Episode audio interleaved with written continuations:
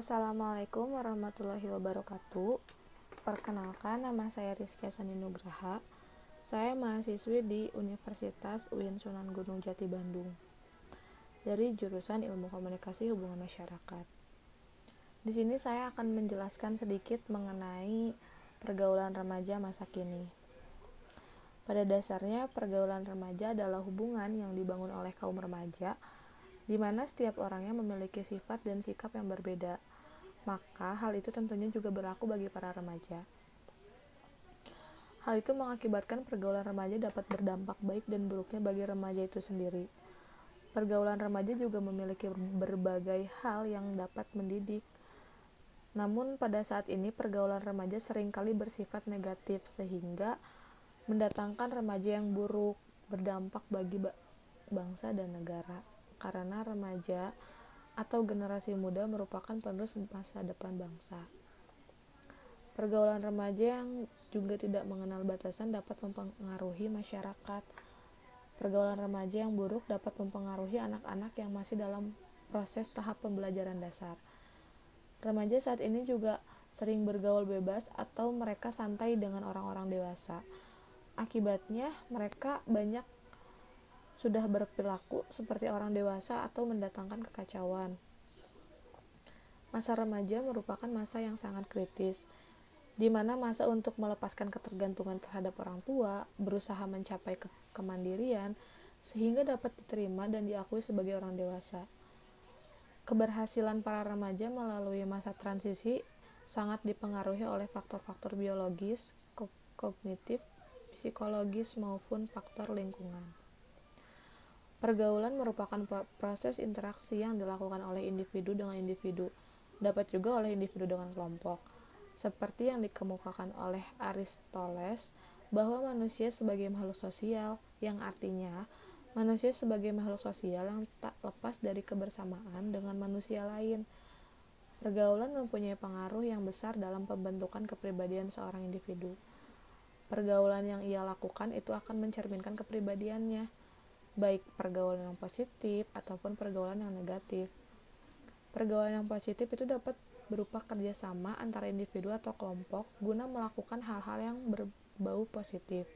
Sedangkan pergaulan yang negatif itu lebih mengarah kepada pergaulan bebas atau hal-hal yang cenderung bisa membuat dirinya sendiri jadi terjebak pada hal-hal yang kurang baik.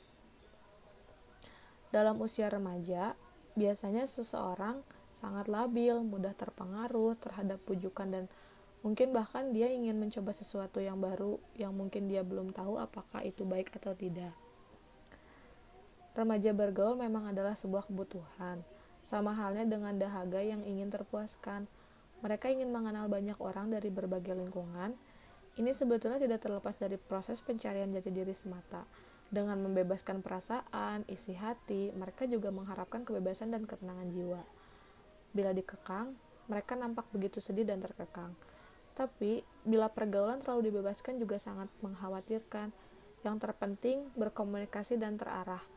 Bila mana sang remaja masih mampu berkomunikasi dengan keluarga atau orang tua, maka bimbingan untuk pergaulan pun dapat tersampaikan.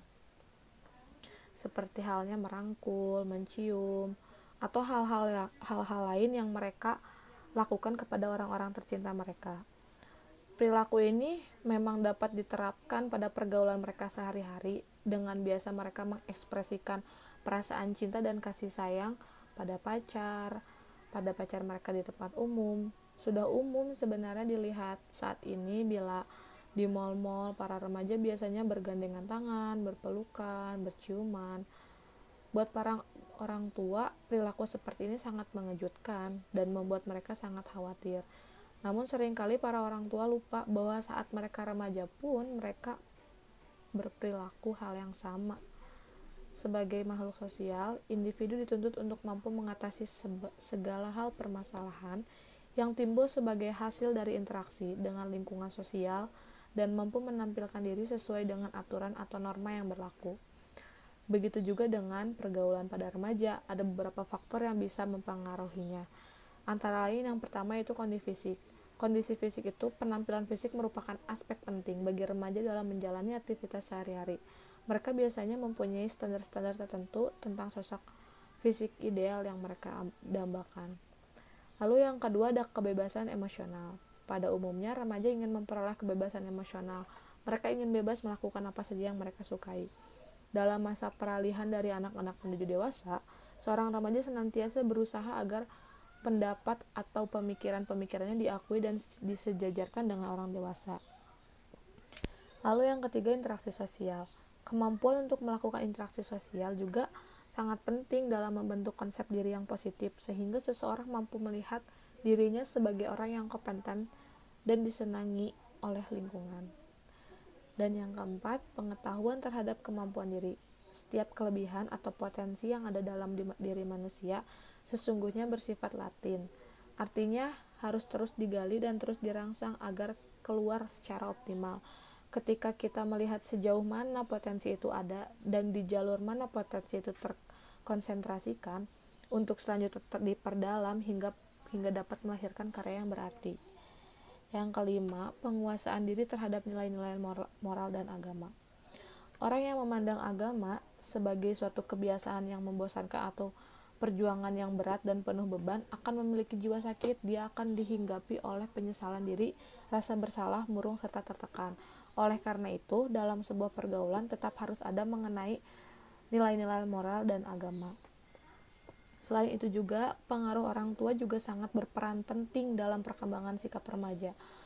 Apa yang seharusnya dilakukan oleh orang tua? Orang tua itu harus melakukan menolong anak remajanya untuk merasakan terpenuhinya kebutuhan dikasihi, dihargai, dihormati, dipercaya sejak anak-anak masih kecil dan selanjutnya saat anak menginjak remaja, orang tua bisa menolong remaja untuk memiliki daftar kriteria teman yang layak dijadikan sahabat yang bisa menolong remaja bertumbuh sehat dan wajar melalui pergaulan yang baik sehingga ke mana pun anak remaja pergi bisa memilih teman dengan kriteria yang tepat. Jadi intinya, pergaulan remaja adalah proses interaksi yang dilakukan oleh remaja dengan remaja yang di mana remaja merupakan generasi penerus yang akan membangun bangsa ke arah yang lebih baik, yang mempunyai pemikiran jauh ke depan, dan kegiatan yang dapat menguntungkan diri sendiri, keluarga, lingkungan sekitar. Terdapat lima faktor yang mempengaruhi pergaulan remaja, tiga prinsip pergaulan dan enam prinsip dasar pergaulan yang sehat – Pergaulan remaja di lingkungan asrama dan di luar asrama ternyata memiliki perbedaan. Perbedaannya yaitu pergaulan remaja di luar asrama lebih bebas dan sesuai dengan keadaan rumah, sedangkan dalam asrama lebih terarah karena di asrama memiliki aturan hidup bersama yang harus dipatuhi. Sekian penjelasan mengenai pergaulan remaja dari saya. Wassalamualaikum warahmatullahi wabarakatuh.